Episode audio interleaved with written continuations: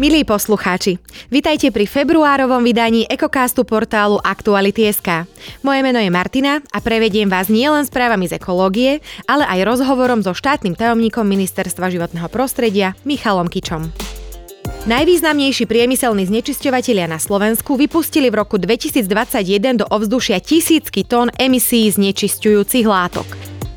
Najväčším priemyselným emitentom sú dlhodobo košické železiarne, ďalší významní znečisťovatelia vyrábajú hliník, priemyselné hnojivá, celulózu, betón či spracúvajú ropu. V prvej desiatke sa umiestnili aj výrobcovia vápna, výrobcovia vlákna, cementu, ferozliatín a kovových výrobkov, skla, sklenených vlákien, škrobu, elektriny či tepla z biomasy. Sme na ceste do klimatického pekla. Živočišná výroba degraduje ekosystémy. Mnohí vnímali prvé zásadné environmentálne problémy cez boj proti plastom, neskôr nadobudla klimatická núdza odlišné rozmery v podobe fosílnych palív. Jednou z možností pre radikálnu redukciu emisí je však aj reforma potravinového systému. Slovenské združenie Živá vlna zastáva názor, že súčasné industrializované poľnohospodárstvo predstavuje jeden z kľúčových problémov vedúcich k zmene klímy. Myšlienku tzv. Rius centier podporuje čoraz viac ľudí. V Trnavskom Rius centre, ktoré funguje 1,5 roka, sa rýchlo vypredajú najmä detské veci. Ďalší život pre veci, ktoré by sme inak vyhodili, má veľký význam nielen pre naše peňaženky, ale aj pre životné prostredie. To, že výrobky budeme využívať opäť a dlhšie, znamená, že znížime ich uhlíkovú stopu a tak povediac ich zrecyklujeme. Okrem Trnavského Rius Centra Back to Life existujú na Slovensku zatiaľ len dve, ďalšie a známejšie. Väčšie je mestské Rius Centrum Kolo, Bratislavské centrum opätovného využitia a komunitné Rius Centrum Baterkáreň v Trnave, ktoré vzniklo ako prvé na Slovensku a dnes už ponúka aj kurzy, svopy či prednášky. Staré skládky nie sú v súlade s Európskou smernicou o skládkach odpadov a môžu predstavovať nebezpečenstvo pre životné prostredie aj ľudské zdravie. 26. januára sa Európska komisia rozhodla postúpiť súdnemu dvoru Európskej únie prípad Slovenska za nedodržanie pravidel únie o skládkach odpadov. Podľa smernice by sa malo v Európe vykonávať len bezpečné a kontrolované skládkovanie. V súčasnosti je 21 skládok vyradených z prevádzky, neboli však rekultivované a definitívne uzavreté, ako sa vyžaduje v smernici. Preto môžu stále predstavovať nebezpečenstvo pre životné prostredie aj ľudské zdravie. Na prelome rokov 2022 a 2023 sme zažili veľmi teplú zimu, situácia sa zmenila v polovici januára a koncom januára opäť napadlo pomerne veľa snehu. Všetky tieto náhle zmeny a nevyspytateľnosť ďalšieho vývoja sú charakteristické pre klimatickú zmenu. V geografických podmienkach Slovenska bolo kedysi veľmi dobre zaručené, že tu bude sneh a že v nadmorskej výške lyžiarských stredísk sa bude dať lyžovať. To však už neplatí, povedal v rozhovore pre Aktuality SK klimatolog Pavel Faško. Ako doplnil, jedným z vplyvov klimatickej zmeny bude viac zrážok v zime, ale nie až také silné vlny mrazov, ako sme zažívali v minulosti. Čakajú nás teplotné výkyvy a výkyvy v množstve zrážok. Žiaľ, ako poslednú poriadnu zimu opisuje tu v sezóne rokov 1995 až 1996. Viac tém z ekológie nájdete na našom webe Aktuality.sk. To je z februárových Ekonius všetko. Nasleduje rozhovor nielen o klimatickom zákone.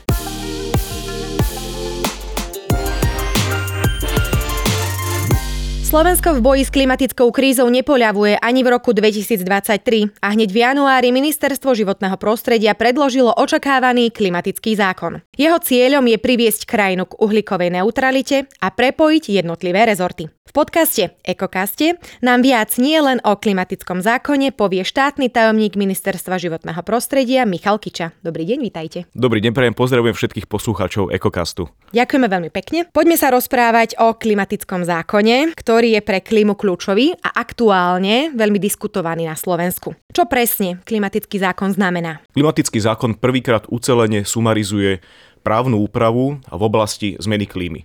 Je to možno také uh, formálne označenie, ale skutočne je to tak. Uh, ak by som ho možno rozbil na drobné, predstavuje cestovnú mapu uh, k splneniu cieľa, ktorý stanovuje a to dosiahnuť klimatickú neutralitu do roku 2050.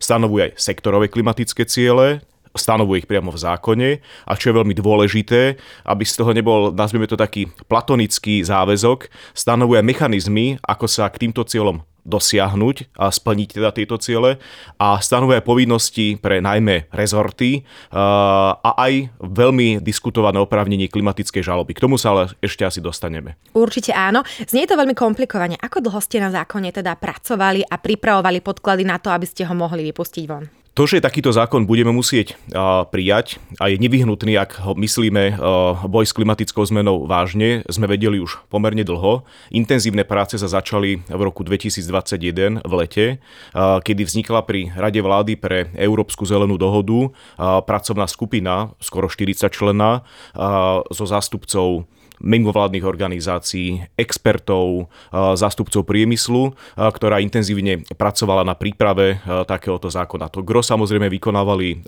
kolegovia zo sekcie zmeny klímy a ochrany ovzdušia a zákon sme finalizovali v podobe, ktoré sme mohli predložiť verejnosti koncom minulého roka. Veľmi dôležité bolo, a bola to jedna z najdôležitejších častí práce, modelovanie dát. Tým, že do zákona dávame klimatické záväzky a sektorové klimatické ciele pre jednotlivé sektory slovenského hospodárstva, k tomu sa tiež asi ešte dostaneme, museli sme si byť týmito číslami 100% istí. Čiže pomerne dlhú dobu, skoro rok sa modelovali klimatické trajektórie, čo musíme spraviť do roku 2030, aby sme si ciele, ktoré si v zákone stanovujeme, vedeli kedykoľvek obhájiť, aby boli aj splniteľné. Mm-hmm. Kto bude musieť dodržiavať pravidlá či dohody súvisiace a vyplývajúce z tohto klimatického zákona?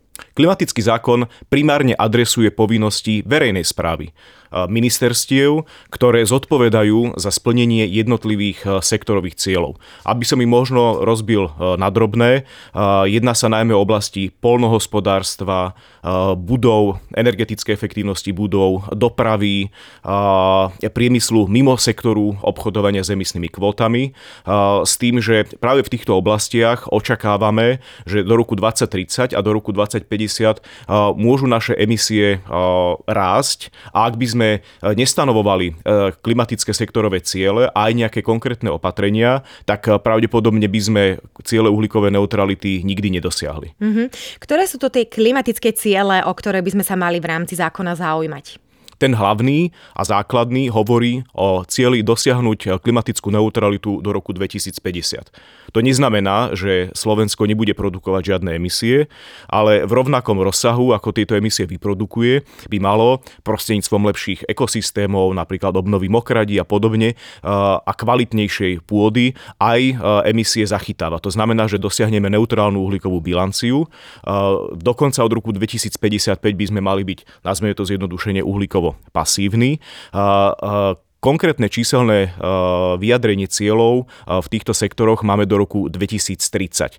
Čiže stanovujeme, okolko by mali klesnúť emisie v oblasti, ja neviem, vykurovania budov, v oblasti dopravy do roku 2030. Mm-hmm. Kto bude uplatňovanie a dodržiavanie zákona kontrolovať? Myslím si, že pre Slovensko je typické, že nie je problém si stanoviť nejaké záväzky u nás, najmä vo verejnej správe, najmä aj, poviem aj do našich radov, na našom ministerstve, ale aj s ostatným kolegom. A práve preto, aby sme sa nezobudili v roku 2030 a nezistili, že hoď sme sa snažili, nepodarilo sa nám splniť klimatické ciele, stanovujeme pomerne inovatívny mechanizmus na ich kontrolu a vymáhanie. Navrhujeme zriadiť expertný nezávislý orgán, a to Radu pre klimatickú zodpovednosť, ktorá bude e, stáť bokom od všetkých ministerstiev a jej úlohou bude e, posudzovať e, sektorové klimatické plány. Sektorový klimatický plán je súbor opatrení, nazvime to taká stratégia, ktorou napríklad ministerstvo dopravy alebo ministerstvo hospodárstva v tej svojej oblasti predstaví opatrenia, ktorými sa chce dopracovať k splneniu sektorového klimatického cieľa. Jednak bude teda sa rada vyjadrovať k plánu ako takému a čo je potom veľmi dôležité, bude každoročný progres v tejto oblasti aj vyhodnocovať a z hľadiska dosiahnutých úspechov alebo napríklad aj nedostatočného úsilia. Nebude mať rada priame exekutívne právomoci, ona nebude môcť ministerstvu, ktoré ne, nevykonáva dostatočné úsilie ničoho nariadovať, ale bude vydávať správu, ktorú bude prerokúvať vláda a aj Národná rada a každoročne o dosiahnutom úsilí. Čiže možno sú to niekedy také meké formy pôsobenia ale ako veľmi dôležitý a v tomto prípade aj inovatívny prvok zavádzame, nazvime to taký korekčný mechanizmus. Čo to v podstate znamená? Bez ohľadu na to, či Slovensko v roku, či by sme prijali alebo neprijali klimatický zákon, v roku 2030 sa spraví, nazvime to teda nejaký vyhodnotenie toho, že či sme si sektorové klimatické ciele splnili alebo nesplnili. Už teraz vyplývajúcich e, európskych záväzkov, ale aj Parískej klimatickej dohody je zrejme, alebo teda máme e, stanovenú povinnosť, že v prípade, ak tieto naše ciele sme nesplnili, budeme si musieť nakúpiť emisné certifikáty od iných štátov, od tých, ktoré boli možno úspešnejšie. Ako príklad by som uviedol, uh, aj teraz uh, sa mnohé štáty v ostatnom, nazvime to obchodovacom období, uh, musia zháňať si od iných štátov Európskej únie takéto emisné certifikáty. A čo navrhujeme my, je, že ak teda takáto povinnosť Slovensku vznikne, tak aby sa prenášala a na jej tie nákupe takýchto emisných certifikátov sa spolupodielali aj ministerstva.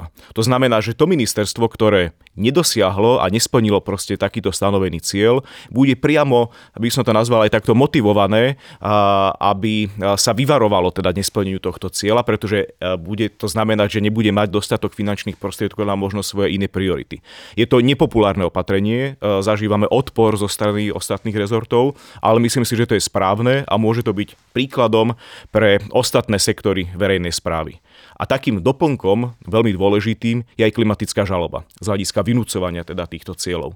Navrhujeme, aby mala verejnosť, zainteresovaná verejnosť v oblasti životného prostredia právo uplatniť klimatickú žalobu na súde a domáhať sa v podstate dvoch vecí. Z pravidla to bude najmä vyslovenie nečinnosti. Ak sa bude klimatická, a teda ak sa bude verejnosť domnievať, že jeden z rezortov je nedostatočne aktívny alebo navrhovaný klimatický nástroj, teda v tomto prípade tá sektorová stratégia je nedostatočná, bude sa môcť obrátiť na súd s tým, že súd na základe stanoviska Rady pre klimatickú zodpovednosť vyhodnotí, či skutočne je ministerstvo nečinné, alebo eh, či je navrhovaný a schválený klimatický nástroj nedostatočný. Keď sa vrátime ešte na začiatok vašej odpovede, tak zaujímavosťou je, že bude rada pre klimatickú zodpovednosť. Táto rada bude mať 7 členov. Kto by teda mali byť jej členovia a taktiež viem, že je to prepojené aj s istou úlohou verejnosti. Určite áno. Rada pre klimatickú zodpovednosť má byť v prvom rade expertným orgánom. My sme sa pri jej zložení inšpirovali a vôbec pri mnohých princípoch klimatického zákona už krajinami, ktoré majú možno už dekádu obdobný právny predpis. Hovoríme o Nemecku, Holandsku, Rakúsku, ale paradoxne, čo mňa prekvapilo, napríklad aj Nigéria už má takto upravené niektoré ciele v oblasti zmeny klímy. Samotná rada by mala mať expertné postavenie, musí byť aj dostatočne nezávislá od politického pôsobenia, tak aby, ak by ho mala hovoriť aj nepríjemné správy, aby skutočne nepodliehala nejakým tlakom. Navrhujeme, aby troch členov rady volili poslanci v parlamente, dvoch členov hlava štátu, pani prezidentka a dvoch členov vláda Slovenskej republiky, s tým, že ich volebné obdobie a mandát by mal byť 7 ročný. Pôvodne sme, alebo teda oproti pôvodným plánom sme zlavili z požiadaviek na napríklad akademické pôsobenie. Teraz navrhujeme, aby tým predpokladom pre členstvo v Rade pre klimatickú zodpovednosť bola prax v oblasti pôsobenia v tých častiach slovenského hospodárstva, ktoré môžu mať dopad na zmenu klímy. Čiže hovoríme o energetike, sektore budov, polnohospodárstva, environmentalistiky a podobne a, a s tým spojenú aspoň teda 5-ročnú prax e, v akomkoľvek pôsobení v týchto oblastiach, alebo e, rovnakú akademickú prax. Nechceme, aby zase tento orgán bol viazaný len na e, akademické pôsobenie, chceme tam dostať aj ľudí z praxe, čo je dôležité, že návrhové opatrenie je pomerne, návrhové opravnenie je pomerne široké, budú to môcť navrhovať občianske iniciatívy, ktoré sú aj aktívne v oblasti zmeny klímy a každý z kandidátov prejde verejným vypočutím. V rámci zákona navrhujete aj sankcie pri nedodržiavaní. Akou formou teda budú vymáhané? Vrátim sa k tomu korekčnému mechanizmu. Dôležité povedať, že sankcie sa netýkajú takéto, ten, nie je to sankcie, je to v podstate také určité finančné opatrenie, ale netýkajú sa ani sektorov spra, uh, uh, súkromného sektora. Týkajú sa skutočne uh, ministerstiev, ktoré budú zodpovedať za splnenie klimatického cieľa. Čiže neukladáme nejaké povinnosti občanom, neukladáme nejaké povinnosti firmám, možno s výnimkou určitých informačných povinností, ale to nie je nejaké prelomové novum. To novum spočíva spočíva skutočne v tom korekčnom mechanizme, kedy sa na finančných dopadoch zlyhaní alebo nečinnosti uh, jednotlivých rezortov nebude podielať len, nazme to, všeobecný štátny rozpočet, ale mal by sa priamo podielať a byť zainteresovaný na tom poskladaní sa na tú, nazvime to, pokutu, ktorá možno príde v roku 2030, boli zainteresované aj dotknuté rezorty. Už sme spomenuli občanov, spomenuli sme aj teda taký termín, že klimatická žaloba, ale ako budú ľudia poučení o tom, že môžu podať klimatickú žalobu a ako vlastne budú vedieť, že sú na správnej ceste, že toto je ten mechanizmus, vďaka ktorému možno dôjde k nejakej náprave, ak k nej dôjde? Myslím si, že uh, to povedomie v slovenskej verejnosti, a len v slovenskej verejnosti, ale povedomie o tom, že je tu klimatická zmena, že musíme byť v tejto veci aktívni a že musíme a niekedy možno aj šliapať štátu po krku v tom, aby bol aktívnejší, je v slovenskej verejnosti pomerne široké.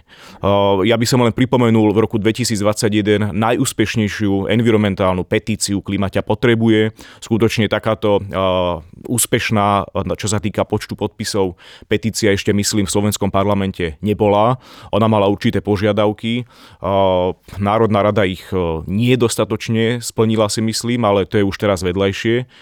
Určite budeme mať, aj teraz máme pomerne šil, pomerne aktívny mimovládny sektor práve v tejto oblasti, takže neobávam sa toho, že by slovenská verejnosť nemala prostredníctvom koho uplatniť, alebo nevedela by prostredníctvom koho uplatniť teda takéto svoje práva. Možno by som ešte na dovysvetlenie spomenul, že my už paradoxne Teraz máme možnosť žalovať štát. Je to e, málo známe, ale vyplýva to z ústavy a aj Arhuského dohovoru, teda Medzinárodného dohovoru o prístupe verejnosti k právam v oblasti životného prostredia.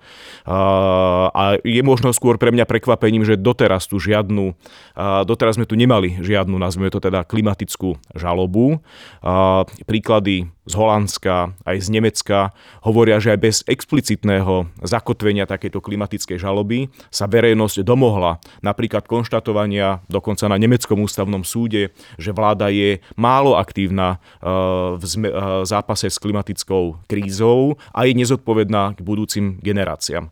Čiže preto upravujeme klimatickú žalobu spôsobom, aby sme dali takémuto už teraz danému právu uh, verejnosti jasný procesný rámec. Mm-hmm, toto je výborné, ale neobávate sa z istej strany možno aj nejakého zneužitia? Neobávam sa zneužitia. Ak sa vydá na cestu nejakého hromadného podávania žalôb nejaká mimovládna organizácia, tak sa zdiskredituje, pokiaľ bude neúspešná v takomto konaní. Dôležité je povedať, že skutočne tá odborná časť toho rozsudku bude vychádzať zo stanoviska Rady pre klimatickú zodpovednosť, teda expertného orgánu, ktorý bude mať prístup k dátam Národnej emisnej inventúry a podobne a Slovenského hydrometeorologického ústavu, ktorý toto bude vykonávať. A ak uspeje e, tento žalobca, teda e, verejnosť zainteresovaná na zmene klímy, ak uspeje, tak potom sa samozrejme nejednalo o šikanu, ale skôr e, takáto zainteresovaná verejnosť možno predišla práve tomu, aby sme v roku 2030 si museli dokupovať ako štát takéto emisné certifikáty. Čiže zneužitia sa neobávam. Cieľom klimatického zákona je podporiť prechod k energeticky efektívnej bezuhlíkovej ekonomike. Aký konkrétny krok k tomu teda môže pomôcť? Nevyplýva to nevyhnutne e, z klimatického zákona, ale skôr e, zo zápasu za e, zmenu, tá proti zmene klímy je to hlavnom rozsahu, je to proste veľká príležitosť pre slovenské hospodárstvo. Častokrát sa to vníma ako zbytočné náklady, ktoré budeme musieť vynakladať, ako to, že sa nám zníži v dôsledku týchto klimatických opatrení životná úroveň. Ale málo hovoríme alebo častokrát zabúdame na to, aké by boli náklady, ak by sme nič nerobili so zmenou klímy. A tie by boli, tie by boli o mnoho devastačnejšie. Už len keď si pozrieme uh, súčasnú, súčasný stav domácností, ktoré uh, sa možno um, aktívnejšie zapájali do uh, energetickej efektívnosti svojich domov, uh, ktoré sa snažili využívať viacej obnoviteľné zdroje energie, majú teraz aj nižšie účty za energie a platia menej, pretože spotrebujú menej energie, bez toho, že by sa to dosiaľ, dotklo ich komfortu.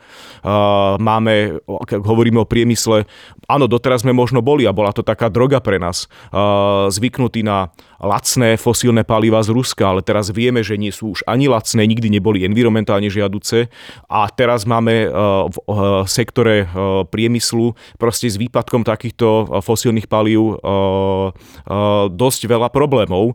Čiže tí, ktorí tí, tie e, priemyselné prevádzky, ktoré sa už možno v minulosti viacej ekologizovali, majú teraz komparatívnu výhodu. E, vôbec e, oblasť inovácií v ekologických inovácií v priemysle bude určite lídrom v celosvetovom aj obchodnom zápase. Vieme, že Spojené štáty americké teraz predstavili obrovský protiinflačný balíček, ktorý je celý alebo v podstatnej oblasti orientovaný na zelené a klimatické inovácie v priemysle.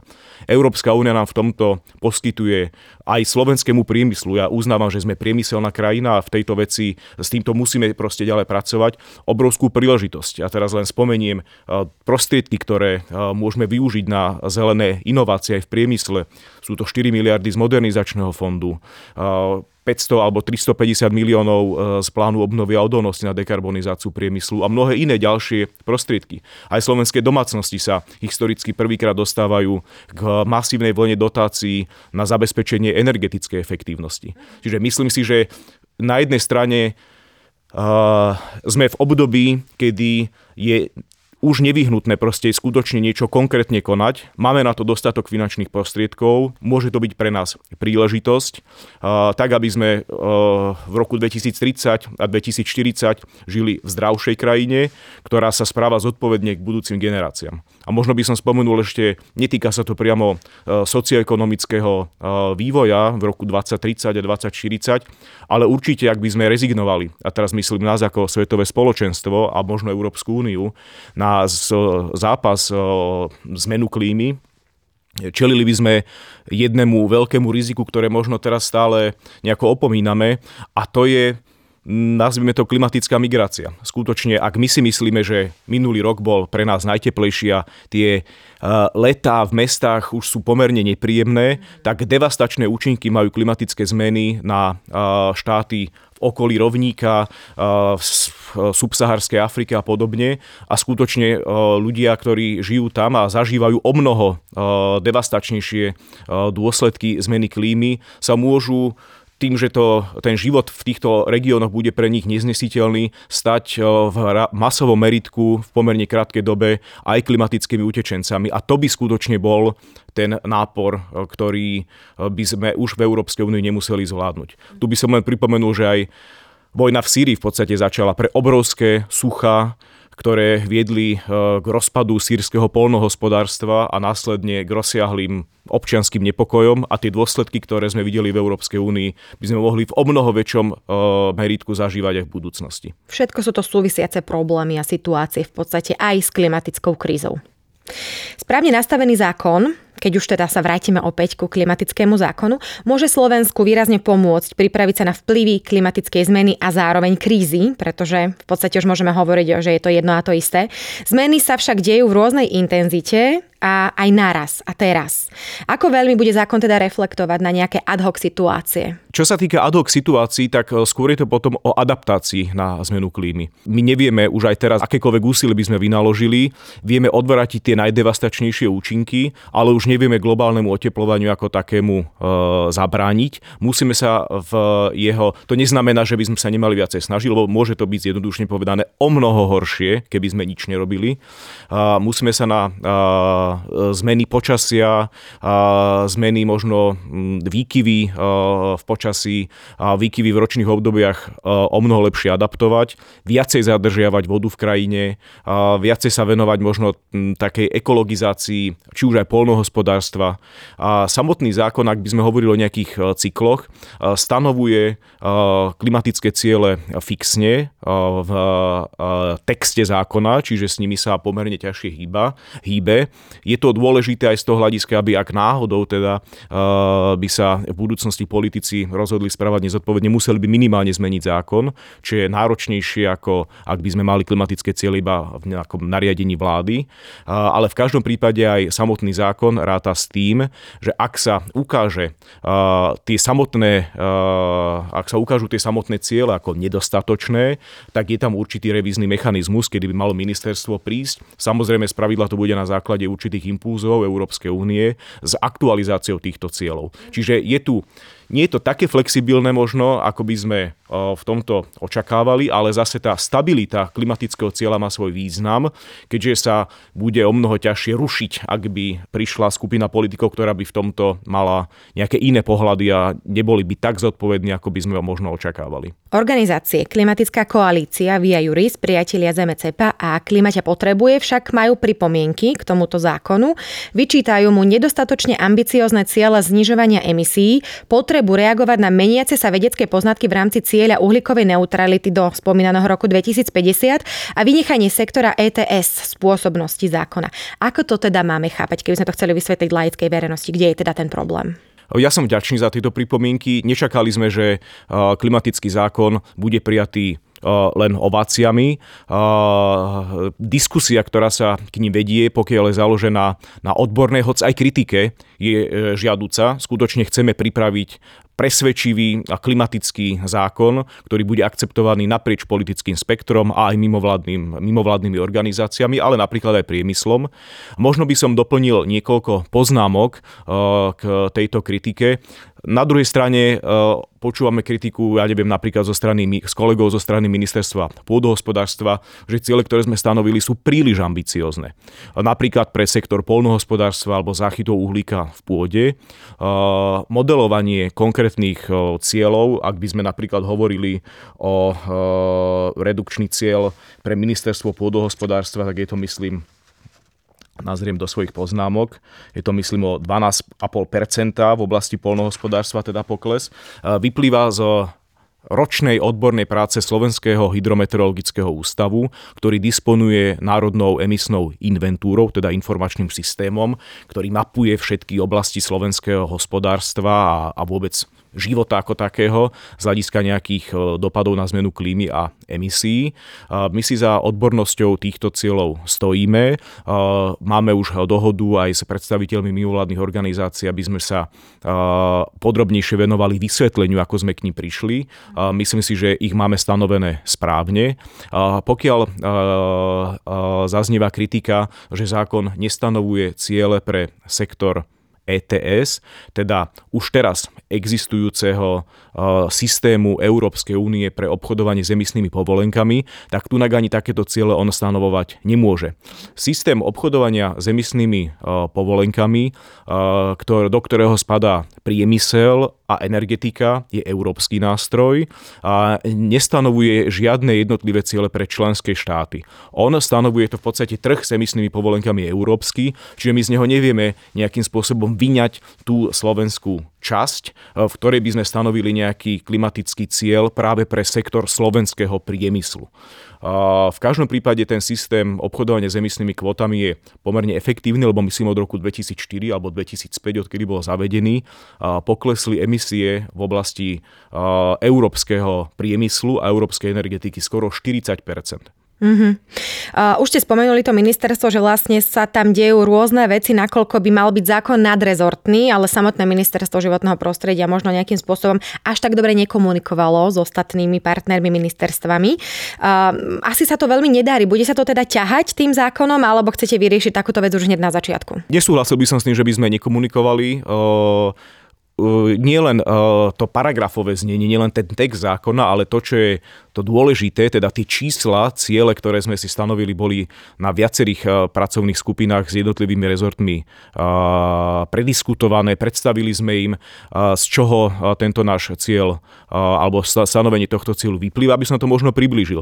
My ak stanovujeme nejaký konkrétny klimatický cieľ pre oblasť dopravy alebo oblasť budov, prišli sme k neho modelovaniu tým, že ako keby sme si zobrali už teraz nejakým spôsobom deklarované záväzky a plány a stratégie, ktoré vyplývajú niekedy z európskej legislatívy, niekedy z našej vnútroštátnej iniciatívy a majú jednotlivé rezorty už teraz v pipeline, nazvime to, teda to, čo sami hovoria, že áno, chceli by sme toto do roku 2030 splniť. A z tohto sme spravili taký ten klimatický prepočet, aké úspory emisí by sa realizáciou týchto opatrení podarilo dosiahnuť. Možno som taký abstraktný, budem konkrétny a budem napríklad konkrétny vo vzťahu k ministerstvu životného prostredia. Pretože my nielen, nie že sme pripravili zákon, ale aj sami budeme zodpovedať za emisie v oblasti odpadov, pretože sme zodpovední za odpady. Keď máme nejaký cieľ zabezpečiť úsporu emisí, tak ministerstvo životného prostredia napríklad realizovalo v roku 2020 a 2021 zavedenie triedenia biologicky rozložiteľného kuchynského odpadu. Poznáme to z domácností, bol voči tomu pomerne veľký odpor, nakoniec sa to úspešne spustilo. A teraz keď si predstavíme, že na slovenských skládkach 40% odpadu, ktorý skončil, bol práve tento biologicky rozložiteľný komunálny odpad. A masívne prispieval k úniku tých najnebezpečnejších skleníkových plynov, metánu, tak tým, že my odkloníme tento odpad e, zo skladok a vieme ho využiť na výrobu napríklad biometánu v bioplynových staniciach alebo ako kompost, tak dokážeme znížiť emisie skleníkových plynov. A pomerne výrazne. A takýmto spôsobom sme si rozbili množstvo opatrení, ktoré predstavuje napríklad v nízkoemisnej mobilite ministerstvo dopravy. V sektore polnohospodárstva to môže byť stratégia Farm to Fork, teda z farmy na vidličku, to je také pomenovanie tejto európskej stratégie a podobne. Namodelovali sme takéto dopady týchto, týchto splnenia takýchto stratégií na stanovenie tohto klimatického cieľa. Čiže inými slovami tá rada, ktorá bude sledovať plnenie týchto stratégií, bude len vyžadovať od, e, od dotknutých rezortov, aby v podstate plnili to, k čomu sa niekedy sami zaviazali. Ale chcem sa teda vrátiť k tomu, že mali sme niekoľko, môžem aj teraz, nebudem e, poslucháčov obťažovať dátumami, kedy zasadali jednotlivé pracovné skupiny s dotknutými rezortami špecifických stanoveniu týchto cieľov, ale všetky sme si prešli. Nehovorím, že e, v medzirezortnom pripomienkovom konaní aj v reakciách nebude kritika voči voči ich stanoveniu, nebude odpor alebo deklarovanie nejakej nerealizovateľnosti, ale za správnosťou týchto cieľov si stojíme. Hovoríme o klimatickom zákone, ktorý sa koncom januára 2023 dostal do medzirezortného pripomienkového konania. Aké budú teraz možno, že tie ďalšie kroky, kedy by mohol byť v platnosti a čo sa s ním stane, keď príde nová vláda? Navrhovaná účinnosť zákona je 1. september 2023. Je to pomerne ambiciozne. Vieme, aká je politická situácia. Čakajú nás 30. septembra eh, preč predčasné parlamentné voľby, ale myslím si, že, a to bola aj ambícia nášho ministerstva, je, bola pripraviť odborne obhajiteľný zákon. E, nezabránime tomu, aby sa aj klimatickým zmenám všeobecne aj e, životné prostredie sa možno stáva čoraz viacej diskutovanou aj politickou témou, aj zneužívanou politickou témou, čo ja považujem e, ako veľmi škodlivé. Skutočne tu by sme mali skôr apelovať možno na takú tú odbornú, hoď aj kritickú, ale odbornú diskusiu. Našou ambíciou je, aby bol v tom tomto čase aj zákon schválený. Parlament má stále legitimitu, aj keď je už teraz e, e, by som povedal, zaujatý aj inými problémami, ktoré skôr súvisia teda už prebiehajúcou predvolebnou kampaňou. Čo je pre nás dôležité, že my vedieme pomerne veľké množstvo odborných diskusí s relevantnými aktérmi. Pokračujeme teda v, v tom dialogu, ktorý sme mali, či už je to s priemyslom, s mimovládnymi organizáciami a dotknutými rezortami.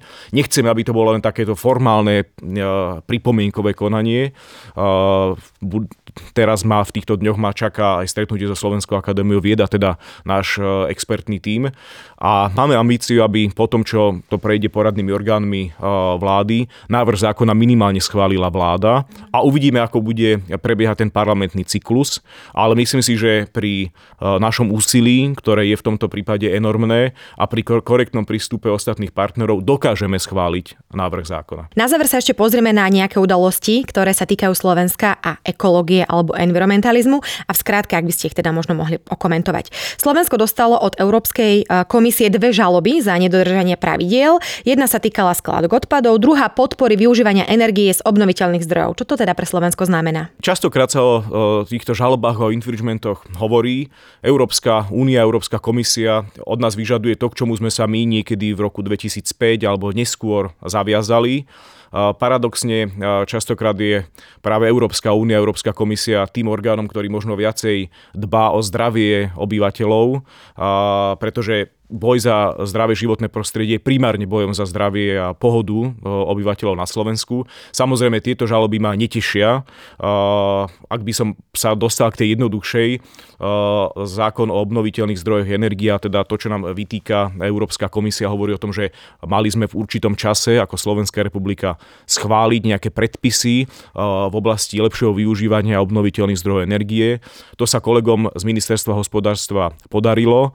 My teraz ešte finalizujeme realizujeme e, výhlášku o obnoviteľných zdrojoch, o kritériách trvalo, trvalo udržateľného využívania e, biomasy, ktorú e, verím, že v týchto dňoch vydáme.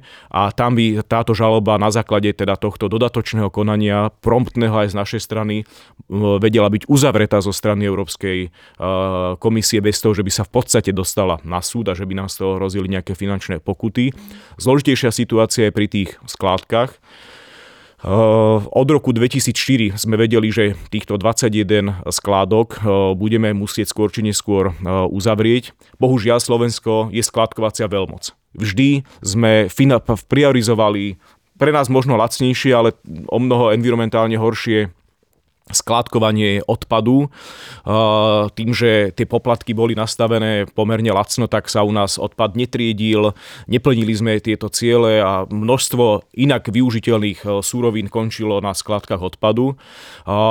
Situáciu, ktorú sme my zdedili, už nedokážeme, sme nedokázali tak rýchlo zvrátiť, akokoľvek to naše úsilie bolo veľmi efektívne.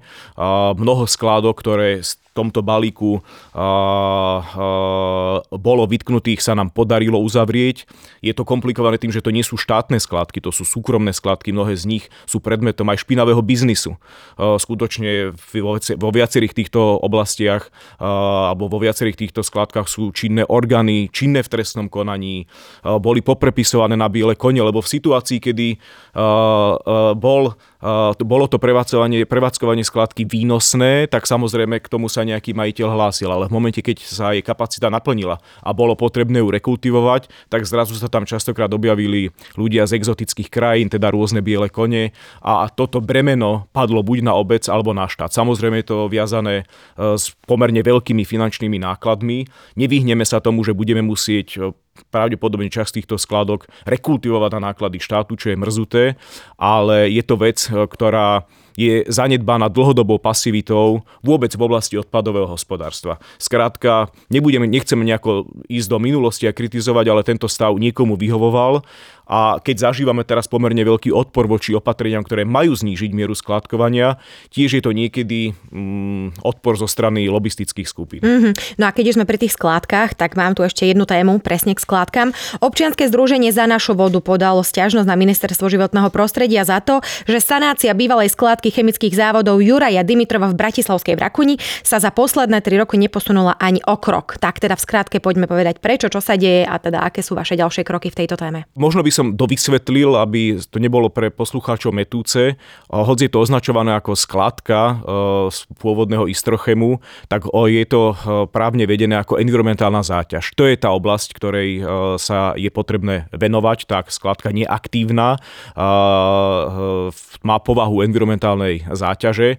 Projekt, ktorý sme zdedili, a nazýva sa to enkapsulácia, nemal a ani nemohol byť nejakým definitívnym riešením.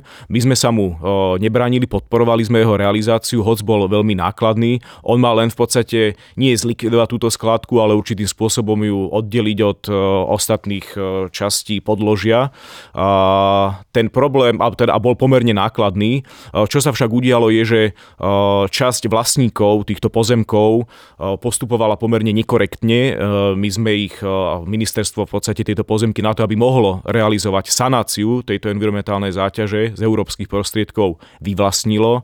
Časť týchto majiteľov týchto pozemkov ale toto vyvlastnenie napadli postupovali pomerne nekorektne. Asi ich vedie k tomu, by som povedal, nejaký majetkový záujem, pretože požiadavky, ktoré boli vznášané na vyplatenie paradoxne v podstate uh, kúpne ceny za pozemky, na ktorých sa nachádza environmentálna záťaž a veľmi sa nedajú nejako inak využiť, boli v rozpore so zákonom, čo sme nemohli akceptovať a teraz sa v tejto veci v podstate vedie spor. Uh, ministerstvo v spolupráci so štátnym geologickým ústavom Dionýza Štúra bez ohľadu na to však pripravuje trvalé riešenie, pretože to, uh, ten projekt enkapsulácie tejto skladky nebol trvalým riešením a budeme vlastne a tak napriek tomu v ňom budeme pokračovať fungovať, keď sa odstránia tieto právne, právne prekážky. Mm-hmm. Ale pozornosti, hoď je to smerované ako kritika vo vzťahu k ministerstva, je žiaduce, že sa verejnosť venuje aj tejto téme. Veľmi pekne ďakujem za rozhovor, témam sa budeme venovať aj naďalej. Ďakujem veľmi pekne a pozdravujem všetkých poslucháčov.